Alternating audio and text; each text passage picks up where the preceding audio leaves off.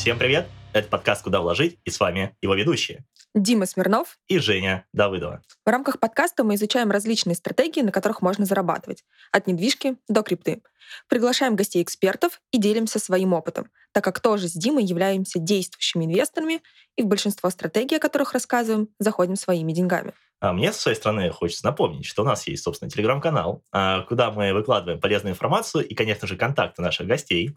А ссылочку вы можете найти в описании выпуска. Ну и если вам нравится то, что мы делаем, наша подача, да и в целом тема инвестиций, будем признательны, если вы поставите нам 5 звезд, лайк и подпишитесь, ну, в зависимости от платформы, на которой вы слушаете данный выпуск. Вам не сложно, а нам очень приятно. Ну что ж, Дим, думаю, пора переходить к теме выпуска. Чуть более года назад мы с тобой уже обсуждали тему инвестиций в майнинг. Рубль тогда был очень волатильный, и хотелось найти хоть какую-то тихую гавань, в которой можно получать стабильный доход в долларах. И тогда мы с тобой обсуждали тему майнинга на ноутбуках. Помню, ты купил парочку. Расскажи, пожалуйста, как все закончилось и какой был у тебя опыт? Слушай, ну, действительно, тема майнинга очень тогда увлекла меня.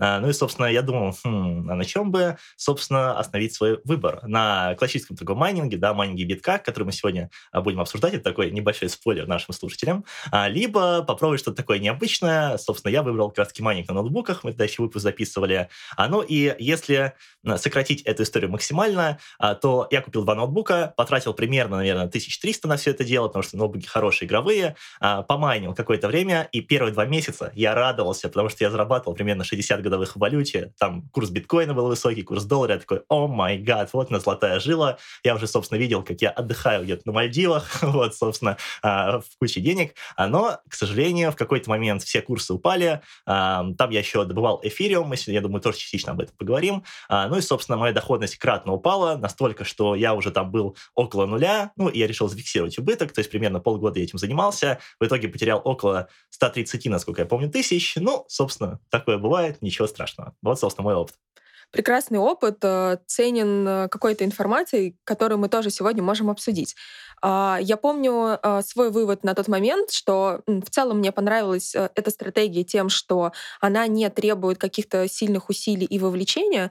Напомню, что профессиональные майнеры для добычи криптовалюты используют специализированное оборудование, э, которое называется асиками, и оно требует э, за собой ухода, чтобы не было перегревов, чтобы оно всегда было подключено к сети. И кроме этого, оно еще довольно громкое, поэтому размещать дома, ну, как бы такое себе удовольствие, нужно быть таким э, любителем пошуметь, я бы так сказала. Uh-huh. Вот. И именно поэтому я тогда решила не входить в эту стратегию. Но мир не стоит на месте, как и мы, и за это время мы узнали о других стратегиях в этой э, индустрии. И э, сегодня мы расскажем про такой способ инвестиций в майнинг, как майнинг под ключ. Дима, слышал ли ты что-то об этом и м, что ты думаешь?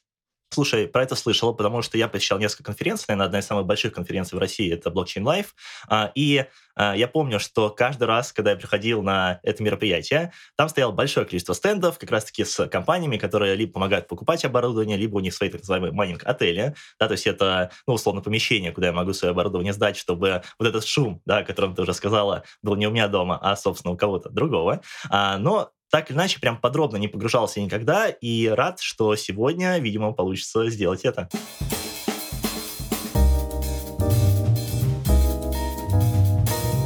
Прежде чем представить гостя, я хочу пригласить вас на большую конференцию по заработку на доходной недвижимости от Private Money, которая состоится 3 и 4 июня в Москве.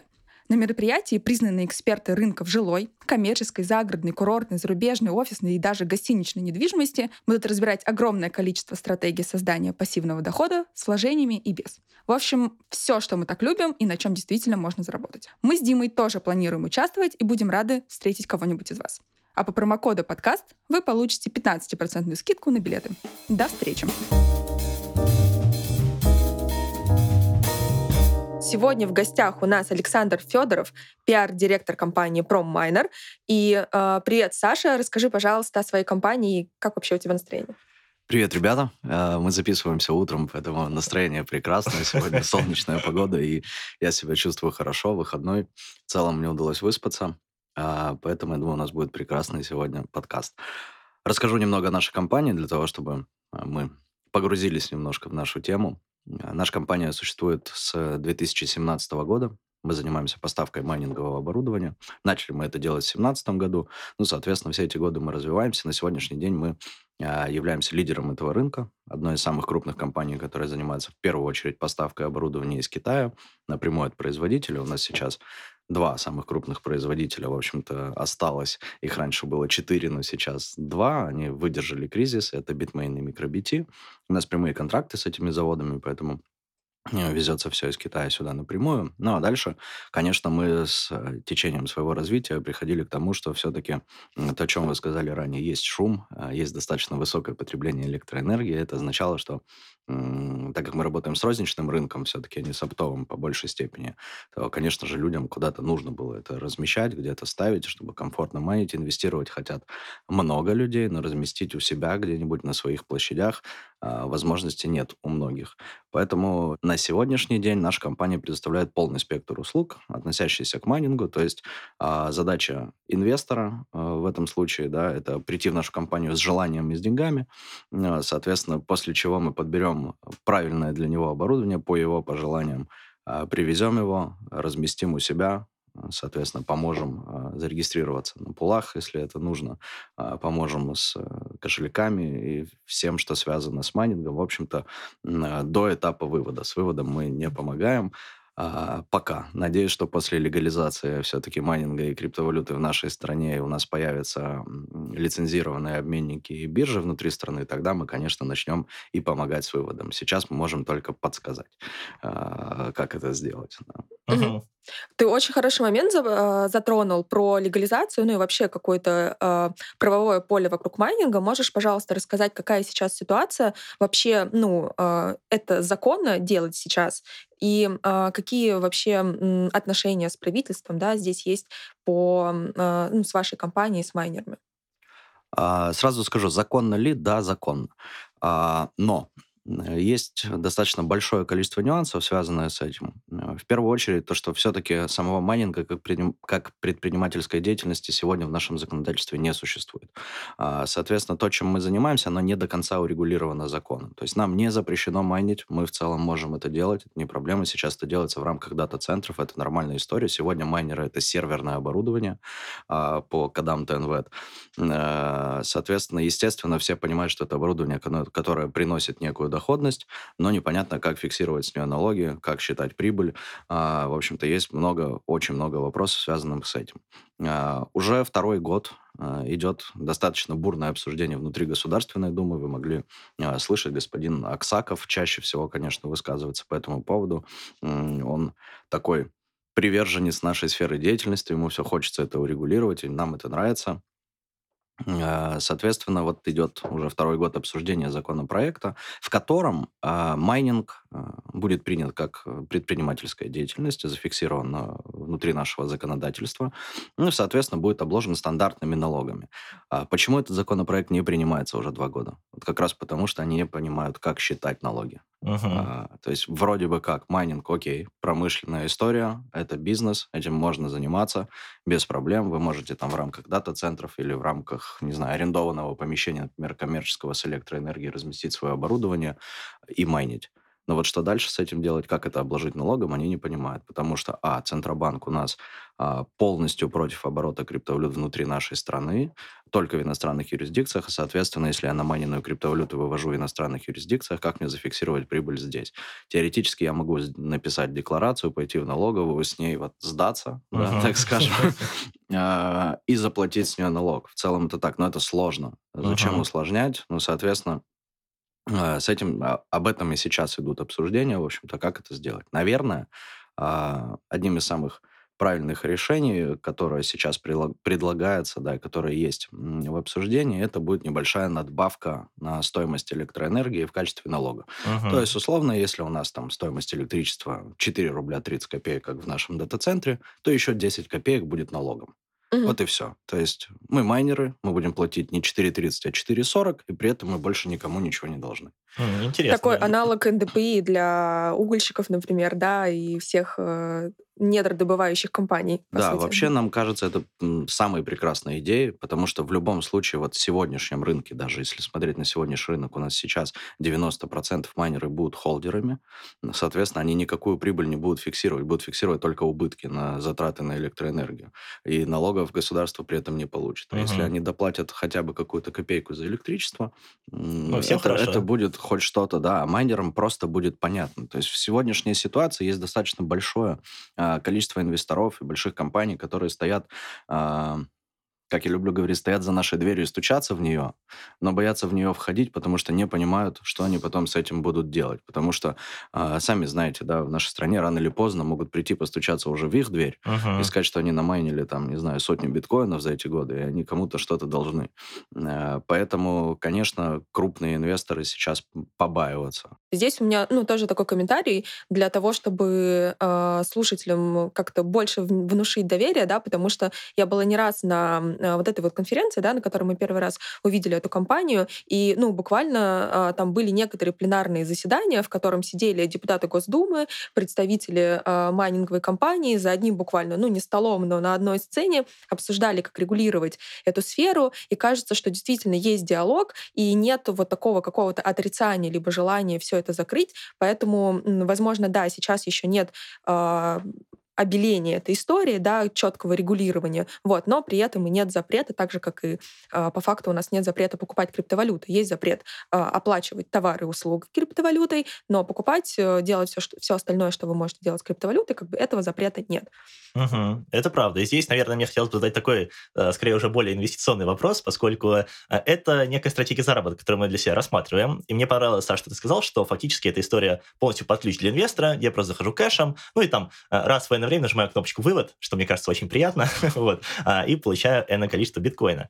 И здесь э, следующий вопрос. Какой порог входа в эту стратегию? То есть это мне нужно иметь там, не знаю, несколько миллионов, либо я могу там буквально за 200 тысяч что-то приобрести, а, ну непосредственно какая доходность ориентировочная возможно, если, конечно, это реально как-то посчитать. К счастью, мы с вами э, сегодня находимся в прекрасное время для входа э, в этот рынок.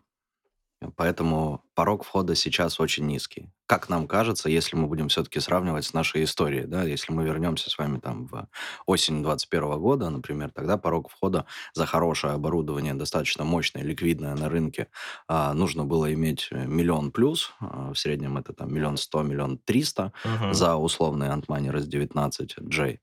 А, Сегодня его стоимость от 150 до 170 тысяч варьируется. А-а-а. В зависимости от курсов она немножко гуляет, но примерно вот в таком диапазоне она находится. Поэтому вот сейчас порог входа он такой, в районе 150 тысяч рублей. Каждый желающий может прийти, например, в нашу компанию и начать заниматься майнингом. В целом практически ничего для этого не делая. Мы совсем поможем, все сделаем, как я сказал раньше. А, что касается доходности, окупаемости и вот всех этих очень интересных слов, конечно, для инвесторов и для всех. А, но ты правильно подметил, вот можно ли ее посчитать? Теоретически, да. В целом, если мы сядем с вами с листочками и бумагой, мы э, что-то насчитаем. Uh-huh. Но будут ли эти цифры реальными? Скорее всего, нет. А, потому что первое, что нужно для себя, наверное, запомнить и записать себе первым на этой бумажке первой фразой, а, что окупаемость майнера полностью зависит от момента вывода. Это важно запомнить что майнер окупается только тогда, когда он продает свой биткоин. Uh-huh. А, потому что мы майним не доллары, не рубли, мы майним сатоши. А, соответственно, а, чтобы посчитать вот цифры реальные сегодня, то нам нужно взять какие-то, так скажем, константы. Да? То есть мы возьмем курс, вот он, 30 тысяч долларов. Пусть будет так, что он не меняется в течение ближайших двух лет. Uh-huh. А, сложность сети находится на одном и том же уровне. А, мощность оборудования у нас есть, это конкретная цена, есть конкретная стоимость за электроэнергию. Вот в таких условиях мы можем посчитать какие-то цифры. И сегодня эти цифры будут равняться там а, при вот приобретении за 150 тысяч рублей Antminer S19 J с мощностью там, чуть более 100 терахэш, у нас его окупаемость, а, не окупаемость, а его доходность будет в районе 20 с копейками тысяч рублей сегодня. Мгм. То есть, если мы, у нас не будет затрат на электроэнергию, а такие тоже бывают места, да, то мы окупимся примерно за 7-8 месяцев. Да. Мгм. А, но нужно понимать, что в текущей ситуации э, электроэнергия сжирает у нас, а, как правило, а, или около 50% от э, всей доходности, либо бывает и больше, в зависимости, опять же, от стоимости вашей электроэнергии. Поэтому а, сейчас это будет 15-16 месяцев, если мы будем а, платить за электроэнергию из намайненного. М, Принято. Но при этом это все равно чуть больше, чем 70% в год. Да, да, действительно неплохие такие цифры. И здесь э, важно понимать, что э, большое количество неизвестных, да, которые меняются каждый день, это курс биткоина, это так или иначе курс доллара, потому что я формально же меняю там биткоин на USDT, да, USDT тоже плавает. А, собственно, ну, как следствие, да, там мы к рублю привязаны, там он слабее или, наоборот, сильнее, а мы привязаны вот к стоимости электричества, потому что, как я понимаю, в разных регионах, может быть, даже в разных городах эта стоимость, э, ну, разная. А, но так или иначе, даже при всех этих водных как бы 70-годовых, а, вроде бы звучит интересно. Это, мне кажется, звучит прекрасно. Я еще здесь добавлю, что интересно тот факт, что у тебя, получается, доходы-то в долларах э, привязаны к доллару, а расходы в рублях. И это очень Мгм. важно для понимания, потому что мы сейчас опять наблюдаем за этой ситуацией, когда у нас идет ослабление рубля. Я думаю, что не стоит рассчитывать на то, что он будет укрепляться, как в прошлом году, потому что нет для этого никаких предпосылок на самом деле. Вот, поэтому, ну, где-то примерно на этом же уровне оно будет. Вот, и а, при а, ситуации, когда у тебя идет ослабление рубля, у тебя доходность растет пропорционально вот этому ослаблению. Вот, и это как бы, ну, мне тоже кажется очень важно для расчета вот этой вот э, доходности и окупаемости. Да, абсолютно верно. А, нужно понимать, что стоимость оборудования, она в любом случае привязана к доллару. Ну, и майним, да, мы биткоин, который выводим в USDT. А, соответственно, для входа в рынок а, ситуация с ростом курса доллара к рублю а, не очень приятная, а вот для тех, кто уже в рынке, это очень даже приятная история, потому что у нас в центах дешевеет электроэнергия. Всегда. То есть, если раньше у нас 4 рубля это было там, 8 центов или 7, то сегодня это уже ниже 5 центов. И это очень приятно. Слушай, у меня такой тогда следующий вопрос. Сейчас точка входа все равно еще интересная, да, мы это понимаем, а, но я же правильно понимаю, что, например, э, зайди я, наверное, месяца три назад или четыре, когда вообще курс доллара был, не знаю, там, около 70, предположим, да, курс биткоина был, не знаю, там, 18, это было еще более вкусно. А сейчас все равно цифры по доходности получаются неплохие, ну вот если из этих водных, которые ты описал, а, и здесь фактически, если я захожу в текущий момент, я делаю ставку на то, что все равно курс биткоина будет расти, раз растет курс биткоина, растет, видимо, стоимость оборудования, ну, хочется в это верить, да, потому что моя же задача не только наманить, но потом а, удачно это оборудование реализовать, собственно, чтобы тоже зафиксироваться. А, и это такая ставка долгосрочная на этот рынок, то есть если я такой криптоэнтузиаст, если я хочу добавить немного в свой портфель ну, таких криптовалютных активов, например, не покупая биткоин напрямую, а покупая, например, через оборудование, а, то это вот э, инструмент, который может мне подойти. А, да, ну, во-первых, опять же, ответом будет да, ты абсолютно прав. Что касается стоимости оборудования. Конечно же, она полностью привязана к его доходности в первую очередь, а его доходность зависит от курса биткоина. Поэтому э, стоимость его выстраивается, как правило, вот в этих диапазонах, то есть э, примерно 8-12 месяцев окупаемости без электроэнергии. Вот Мгм. так формируется прайс у китайцев, но это, опять же, это наше предположение. Мы не знаем, как конкретно они считают его, но мы просто видим эту закономерность, да, и примерно понимаем, э, какие получаются цифры. Поэтому я, наверное, о стоимости оборудования все-таки буду рассказывать из своего опыта, а не буду говорить о том, что, возможно, будет дальше. Я могу рассказать о мгм. том, что я уже э, видел своими глазами. Опять же, можем это вот рассмотреть даже, например, на том же вот Antminer S19J. Мы уже сегодня слышали, какие были цифры, например, полтора года назад да, за это устройство. Оно могло стоить, там, доходила стоимость до 1 миллиона и 300 тысяч рублей. То есть в 10 раз дороже. При том, что курс биткоина был всего лишь в 2,5 раза дороже. Да, но была сложность, э, ниже доходность была устройств выше. Реально тогда эти устройства могли добывать там э, 60-70 тысяч рублей в месяц. И э, люди бежали за ними, да. Э, И делали неправильно, к сожалению. Бежать за ними нужно сейчас. Мгм. И сейчас, а, конечно же, бегут те, кто уже был в этом рынке и кто в нем что-то понимает. Они а, сейчас покупают огромные объемы оборудования, увеличивают свои мощности очень серьезно, усредняются, если можно так сказать. Кто заходил на хаях, тот сегодня усредняется, и сегодня это можно сделать очень успешно. Вместо одного можно купить 10 и усредить свою стоимость там а, с 1 миллиона рублей до 200 тысяч, например. И, и самой правильной стратегией, наверное, а, сегодня, мне кажется, будет, а, даже не наверное, а точно, будет все-таки изыскать возможность или рассчитать ее изначально, платить за электроэнергию из других финансовых потоков, со своего другого бизнеса или с каких-то э, там, даже со своей основной работы, может Мгм. быть, все зависит от того, какие у вас доходы. И, конечно же, холдить на майненную криптовалюту по максимуму, насколько это возможно. Э, Скорее всего, э, мои предположения, что придется это делать не менее чем два года.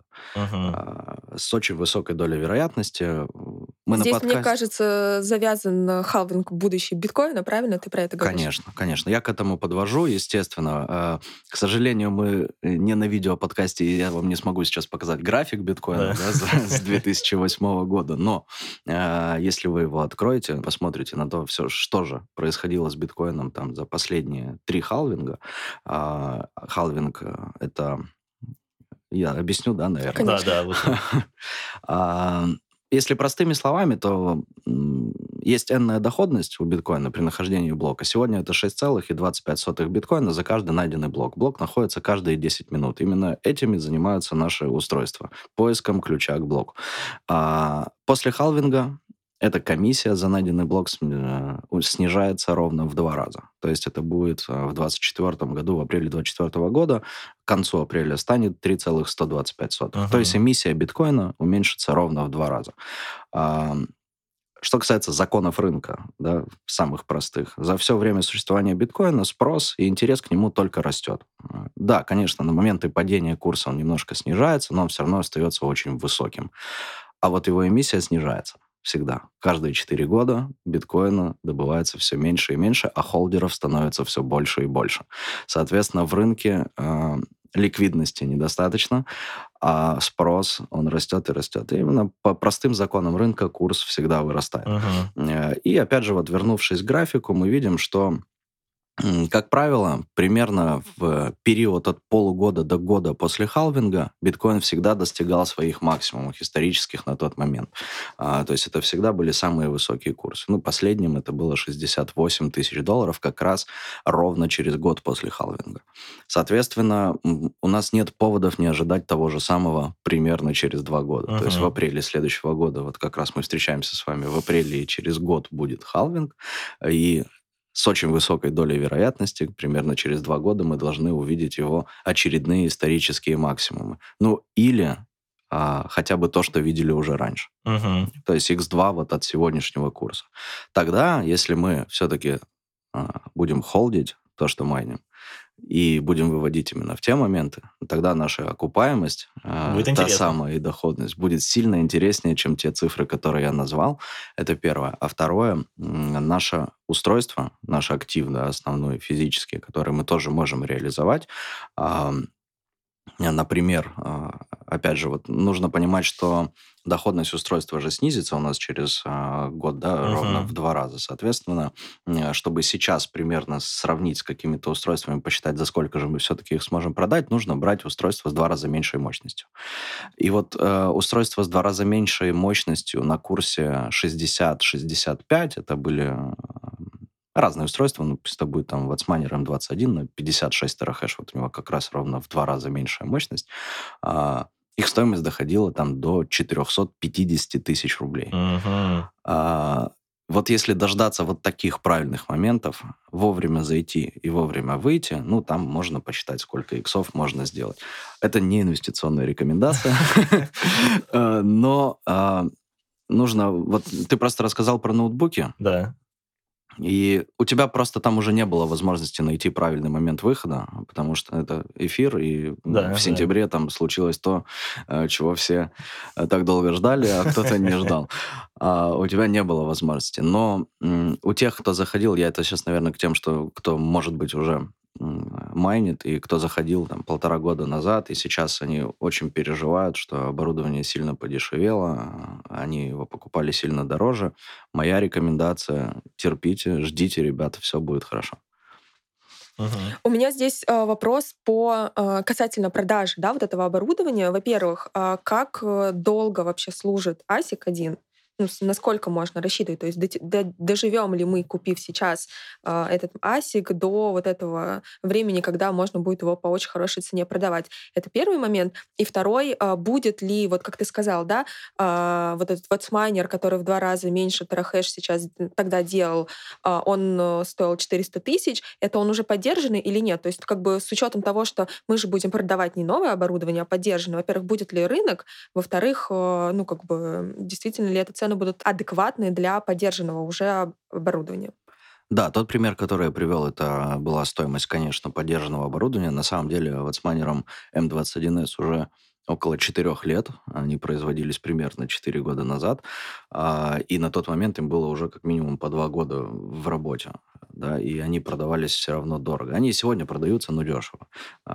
А, по понятным причинам сегодня они работают в ноль а, практически. Но опять же, если у вас не супер дешевая электроэнергия uh-huh. или не бесплатная вовсе. Вернемся к оборудованию. Будет ли оно ликвидно? Да, это сто процентов. Это из нашего опыта даже видно, естественно, когда курсы растут, доходность сильно возрастает там, в долларах или в рублях, а это оборудование становится ликвидным, а, оно и сегодня, вот, повторюсь, ликвидно продается, да, кто-то даже большими объемами скупает бэушное оборудование, опять же, в надежде на то, что просто вырастет курс биткоина. Они майнят сегодня в ноль, платят за электроэнергию со своих денег, но рано или поздно они выведут биткоин и, скорее всего, заработают, потому что они сегодня покупают те самые М21 мощностью там 60-70 терахэш по 20 тысяч рублей. А, и они наманят достаточно биткоина, чтобы купиться во много раз. А тут просто важно сильно высокие риски. Uh-huh. А, данное оборудование, вот из, про которое мы говорим, сейчас топовые несколько моделей, всего их не так много, а, около там четырех моделей самых базовых, которые чаще всего приобретают. А, сколько оно прослужит? Если говорить вот про этот вопрос, то Естественно, конкретно с этим оборудованием у нас есть опыт только вот в полтора года. Antmoney S19J Pro был выпущен э, летом 2021 года. А, хотя уже больше, да, получается. Уже почти два года, да? Уже, уже почти два года, да.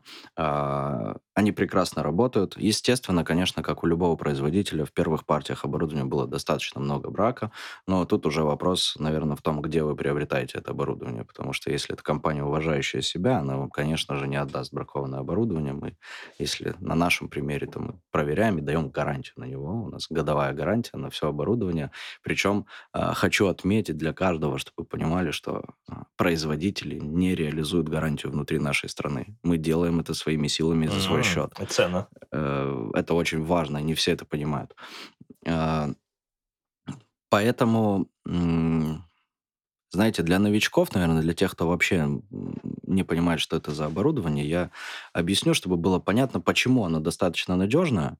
А, потому что его можно сравнить с а, обычным персональным компьютером или ноутбуком. А, у нас там CPU-чипы, такие же, как в вашем процессоре, вашего компьютера, опять же, или ноутбука. И вот тут, наверное, на примере обычного я люблю сравнивать с Pentium 4, да, uh-huh. который, скорее всего, где-то еще сегодня можно найти в рабочем состоянии. Все зависит только от того, а, в каких условиях она работала, насиловали его или нет.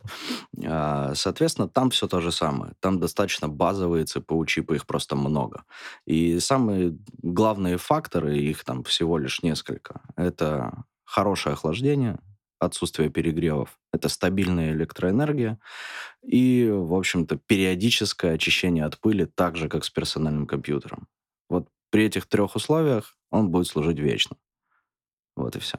И правильно ли я понимаю, что вот в том продукте, который вы предлагаете с хостингом у себя на каких-то территориях, вы э, решаете все эти проблемы, да, вы обеспечиваете охлаждение, вы обеспечиваете протирание пыли и ну, какие-то еще дополнительные функции.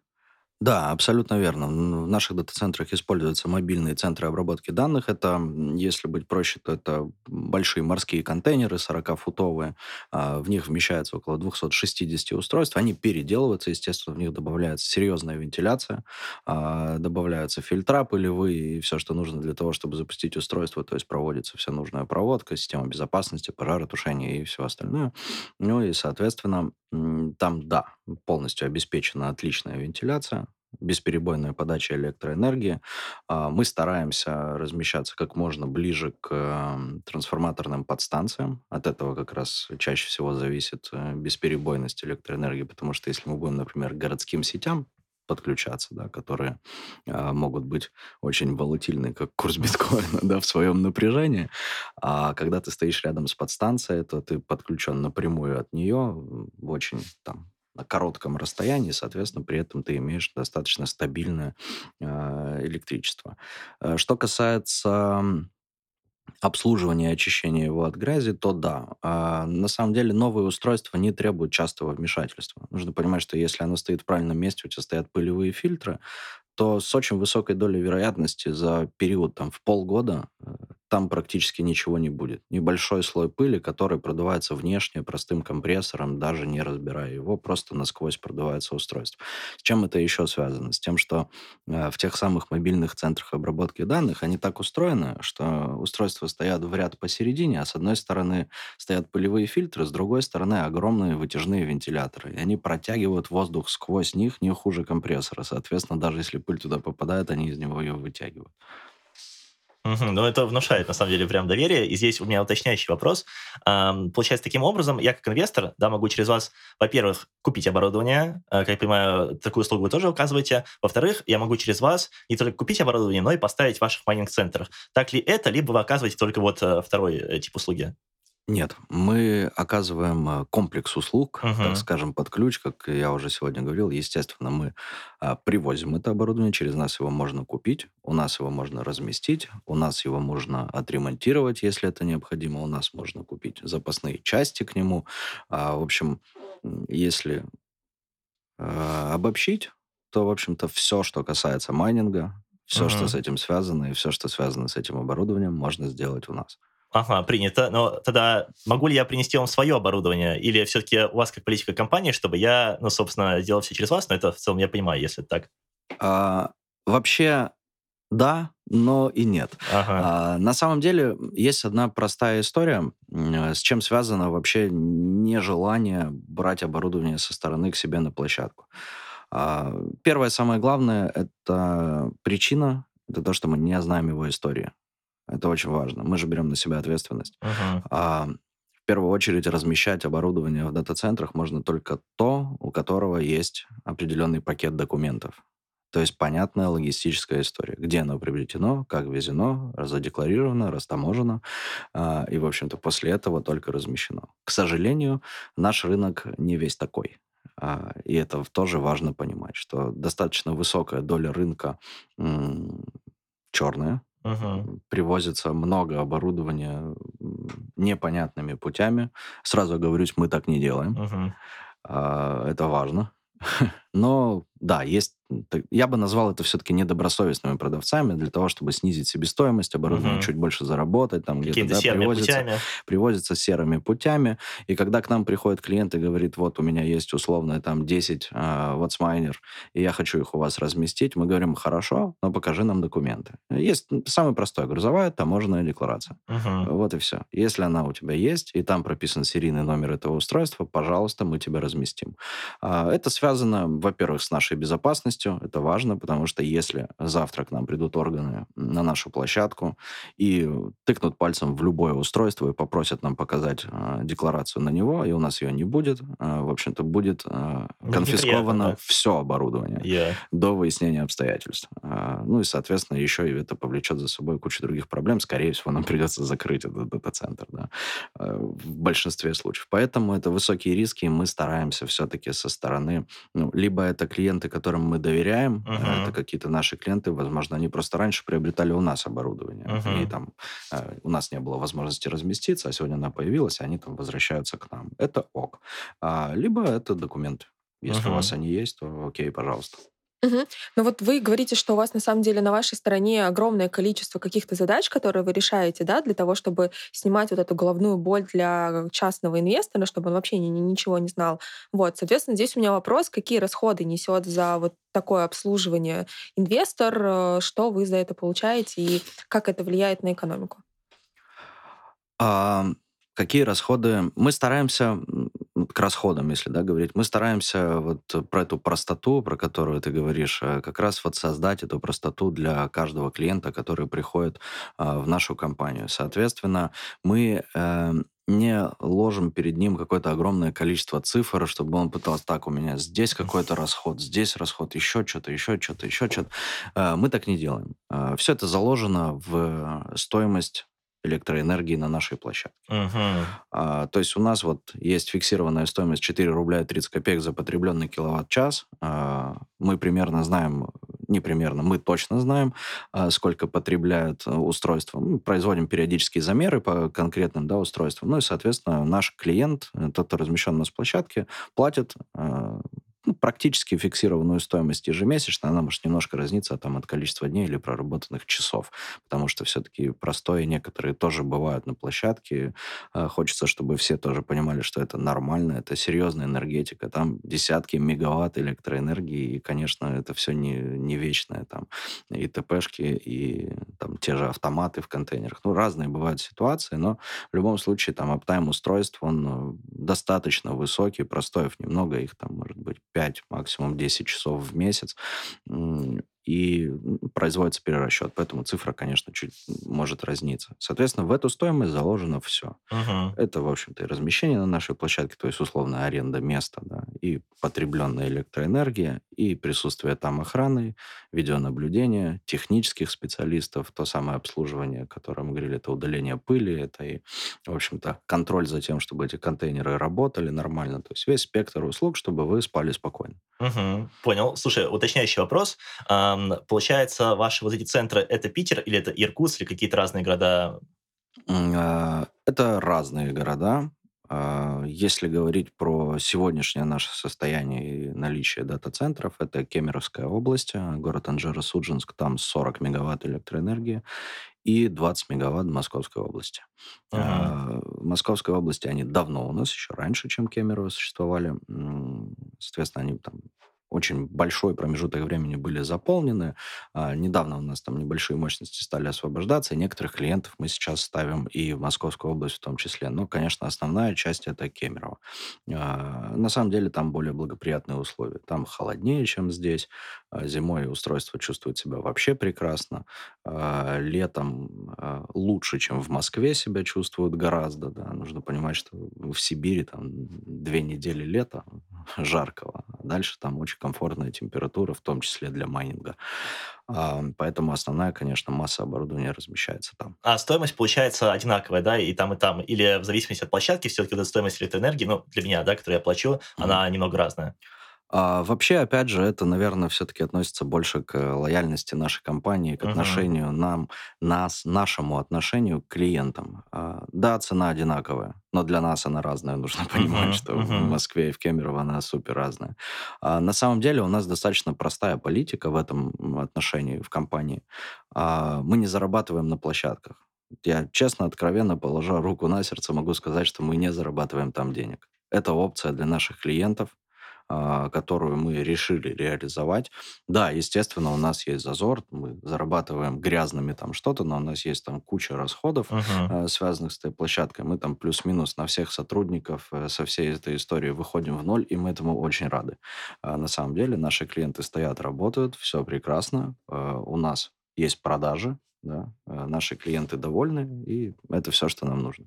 Мгм. То есть у вас основной доход именно за счет поставки вот этого оборудования и его, ну, какой-то тому, э, что вы привозите там из Китая, это оборудование в Россию. Да, абсолютно верно. То есть наш основной бизнес– это реализация оборудования. Мгм, мгм. А вот э, меня еще интересует вопрос, который связан тоже с расходами. А сейчас у вас, э, насколько я знаю, тариф э, 4,3 рубля да, за киловатт. А как происходит индексация и какой, ну вот по э, вашей истории, от чего она зависит? А, опять же, все это закулисье. Как Мгм. правило, А, И, конечно же, нашим клиентам неизвестно, как часто это происходит. А, К сожалению, за последний год а, уже трижды поднималась тарификация электроэнергии. О, неприятно. А, Да, мы разными путями пытаемся э, сдерживать стоимость. э, Это важно, и в том числе с переговорами с сетевыми компаниями. Да, ну, чаще всего это только так можно решить. А, Ну и, соответственно, снижением своей маржинальности и оптимизацией расходов э, на площадку в том числе, потому что сейчас рынок такой, что поднимать стоимость электроэнергии для клиентов это просто неприемлемо. А, Мы находимся внизу, и э, Да вот на самом деле совсем недавно, в декабре прошлого года, было поднятие там от сетевиков на 30 копеек. Мгм. А, Если мы сегодня своим клиентам объявим, что нам нужно поднять электроэнергию всем на 30 копеек, ну, будет больно и нам, и клиентам, и это очень неприятная история. Поэтому, конечно, мы всячески стараемся сдерживать и оптимизировать свои расходы. А, Будет ли в будущем, например, расти стоимость электроэнергии? А, Я не знаю. На самом деле, я думаю, что мы будем сдерживать ее по максимуму, сколько сможем. А, Надеемся, что вот с сегодняшнего дня и до, как минимум, выборов президента в нашей стране а, стоимость электроэнергии больше не будет расти. Мы очень на это надеемся, потому что сейчас мы уже в точке вот э, критической. Если все-таки Мгм. будет еще повышение, нам придется повышать клиентов, мы там уже упадем в убытки. И это, и это для нас проблема. Я если нас слушают наши клиенты, если что, обижайтесь не на нас, а на, а, Сетевиков, да? на сетевиков. А, м, а, Ранее, например, а, нужно понимать, что, например, и те же сетевики а, в отношении дата-центров, они тоже меняют стоимость, а, и она иногда и снижалась М. а, в том числе.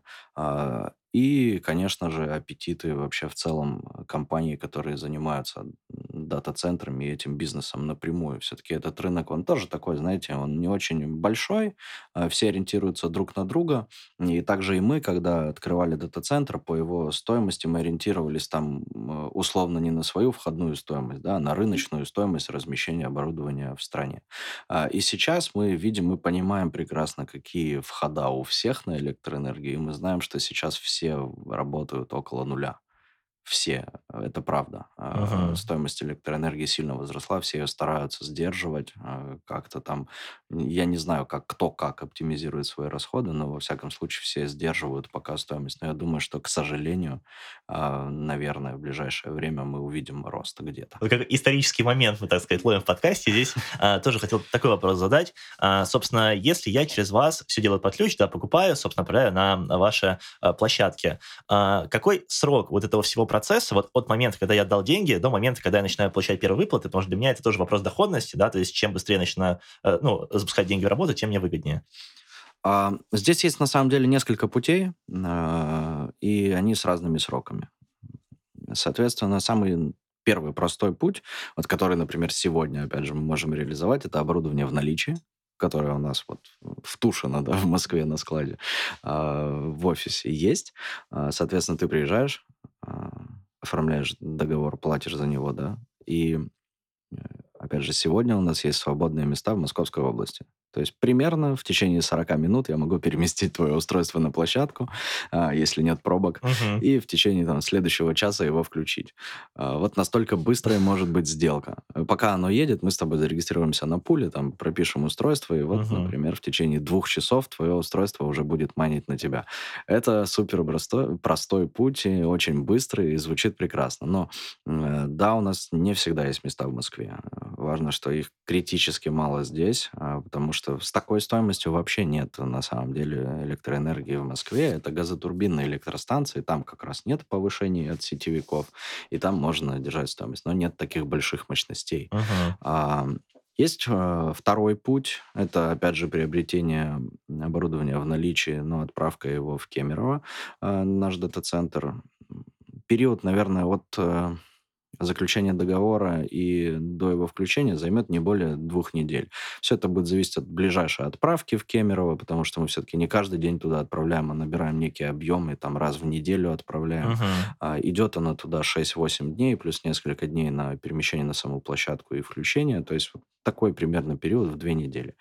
И последнее– это более выгодные для тебя условия, то есть приобретение оборудования в предзаказ из Китая или часто у нас есть оборудование в пути, мы очень много везем оборудования, и у нас оно есть везде, и на складе в Гонконге, и на складе в Москве, и в дороге где-то сейчас в самолете или, может быть, э, по пути на таможню. Вот. И там разнится стоимость. То есть из наличия это самая дорогая цена, в пути это э, средняя цена, да, и предзаказ из Китая это а если вот сравнивать со всем рынком, это всегда будет самая низкая цена. Но вот тут я говорю, что не в рамках нашей компании. Из-за того, что мы приобретаем достаточно большое количество оборудования, а, входная стоимость изначальная у него, на него у нас а, немного ниже, чем у других игроков этого рынка. Соответственно, то, что они могут предложить вам в предзаказ из Китая, мы можем предложить а, уже в пути. Mm. То есть по той же стоимости. И еще один фактор, влияющий на это, это, собственно, наличие собственного капитала для того, чтобы выкупать эти устройства. Когда мы везем там, условные 500 или 700 устройств, нужно понимать, что вот при сегодняшней стоимости это там полтора миллиона долларов, uh-huh. а при стоимости год назад это были десятки миллионов долларов. Поэтому, конечно, это еще и наверное, спасибо все-таки нашему основателю, да, и нашей компании все, что у нас есть такая возможность. Угу. Слушай, уточняющий тогда вопрос еще. А если я покупаю в Китае, предположим, э, стоимость оборудования X, а если э, оно в пути, то это сколько примерно в процентах? И вот сколько процентов я условно переплачиваю, если покупаю в Москве? Потому что это, же вопрос, насколько быстро я запущусь, да, либо я готов подождать там, ну и условно там сэкономить X процентов на старте. А, сейчас эта разница не супер большая, потому что стоимость оборудования достаточно низкая, да, вот в целом. И если вот сравнивать на конкретном примере, например, если эта стоимость в Китае там 2000 долларов, а, то, скорее всего, в пути это будет 2050-2100 долларов, а в наличии там 2200 долларов. То есть 5-10% прибавки э, может быть.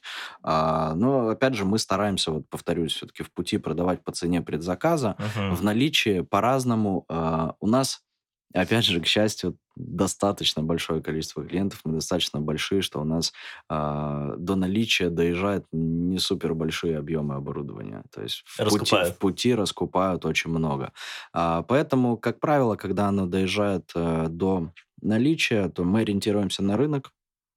Опять же, смотрим, что есть у наших конкурентов или у наших ближайших партнеров, например, и делаем либо такую же стоимость, либо чуть-чуть ниже. Угу. Мы понимаем, что есть конкуренция, да, и демпить рынок неправильно. Мы можем выигрывать конкуренцию, собственно, а, качеством услуг своей угу. компании. Нам не нужно для этого продавать там супер дешево. И, э, наверное, а, такой вопрос, уже, я бы сказала, другая а, категория вопросов, да, про риски. Можешь, пожалуйста, рассказать, с какими рисками сталкивается инвестор, да, какие из них вы покрываете? Насколько я там услышала, что э, вы страхуете оборудование, да, вы там, если э, поломка какая-то, вы это чините, возможно, есть какие-то еще риски, да, и вот такой дополнительный вопрос, э, как-то обеспечивается ли у вас сохранность этого оборудования, да, потому что, как ты рассказал, у вас какие-то огромные э, территории, там э, дорогое оборудование, кто и каким образом охраняет это все? А, расскажу сначала о рисках.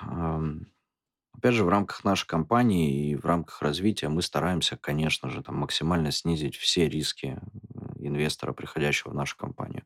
И как раз риски, которые связаны с самим оборудованием и с его работой, мы покрываем полностью э, с его поставкой там, и так далее. То есть даже если оборудование где-нибудь почему-то там потеряется, оно, во-первых, в пути застраховано, когда летит из Китая на полную стоимость, естественно.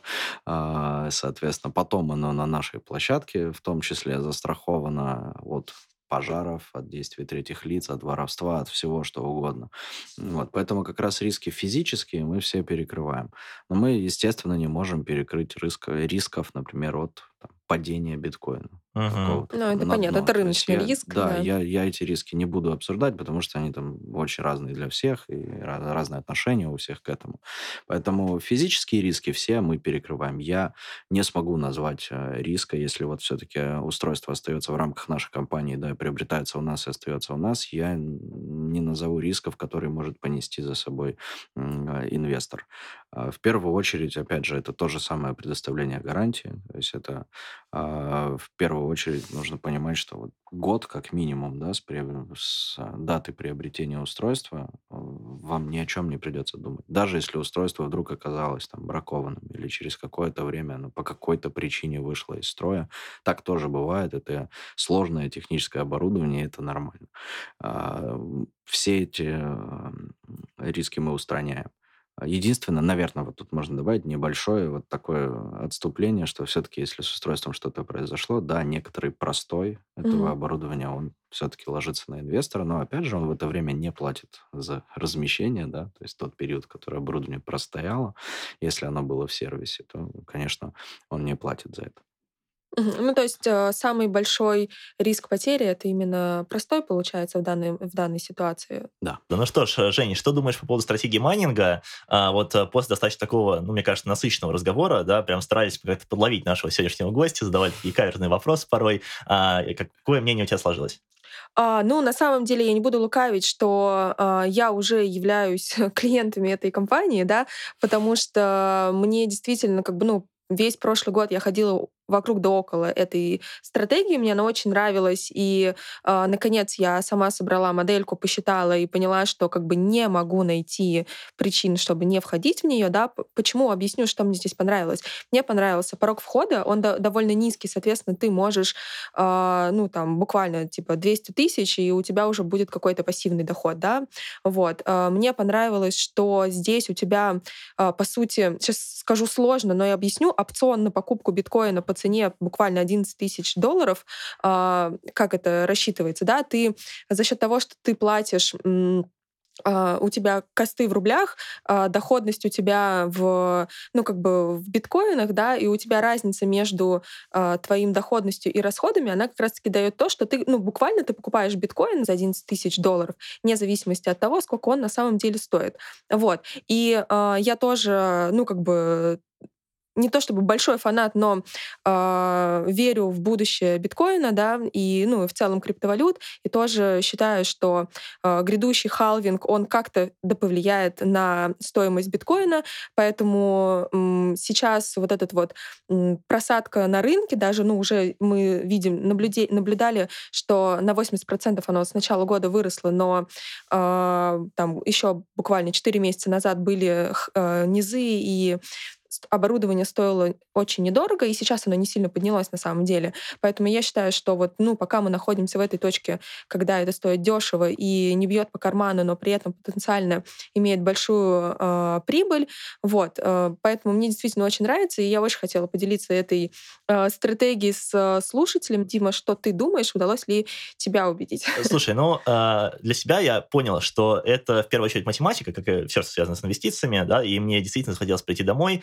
сесть э, за Excel, посчитать там, ага, я могу купить там в Китае, да, я могу купить, когда оно уже едет, я могу купить уже здесь, в Москве, запуститься там с такой за скоростью, да, в зависимости от каждого этапа, может быть, попробовать как-то прогнозировать э, курс биткоина, да, потому что много ходит от этого. А, потенциально интересно, потому что это история, которая полностью под ключ, а, да, то есть мы с Женей такие больше пассивные инвестора, mm-hmm. вот здесь как раз-таки для меня было неожиданные новости, что ты уже участвуешь в этой стратегии, надо вот за эфиром, надо сказать. Для а, меня тоже, на самом деле, я, я очень удивлен. Так сказать, помочь. У нас была тайная покупка, после этого уже можно рассказывать нашим слушателям, когда сами попробовали. Так что да, здесь уникальный контент, который только попробовав, мы рассказываем, так что слушайте нас больше. Это ценно. И здесь, кстати, вопрос э, у меня к тебе такой, наверное, последний, Жень. А к какой части портфеля ты относишь инвестиции в майнинг? Потому что я, например, свой портфель делю на консервативные, да, умеренно рискованные и такие, ну, рискованные инвестиции. Вот мне интересно, инвестирование в майнинг, ну, вот такой под ключ в твоем портфеле, учитывая, что у тебя там и фондовый рынок есть, да, и недвижимость, вот а, какой категории ты это относишь? Ну, я просто несколько иначе отношусь к структурированию своего портфеля. Я его делю как раз-таки именно на категории фондовый рынок, недвижимости, криптовалюты, и конкретно вот эту историю я отношу к категории криптовалюты. Но в целом я не делю свои стратегии на какие-то риск-профиля. Я в целом понимаю, какой у меня uh-huh. риск-профиль, да, это умеренно агрессивный, вот, и поэтому как бы, ну, все стратегии, они в совокупности дают э, какую-то общий, э, общее профилирование моего портфеля. Главное, чтобы давало не только профилирование, но и прибыль. Вот в любом случае, да. На этом мы будем плавно заканчивать. Напомним, что контакты нашего гостя, а в целом компании и полезную информацию можете найти в нашем телеграм-канале, ну и в описании этого выпуска. Также не забывайте ставить нам 5 звезд и оставлять отзывы. Вам не сложно, а нам очень приятно. Всем спасибо и пока-пока. Пока-пока. Счастливо.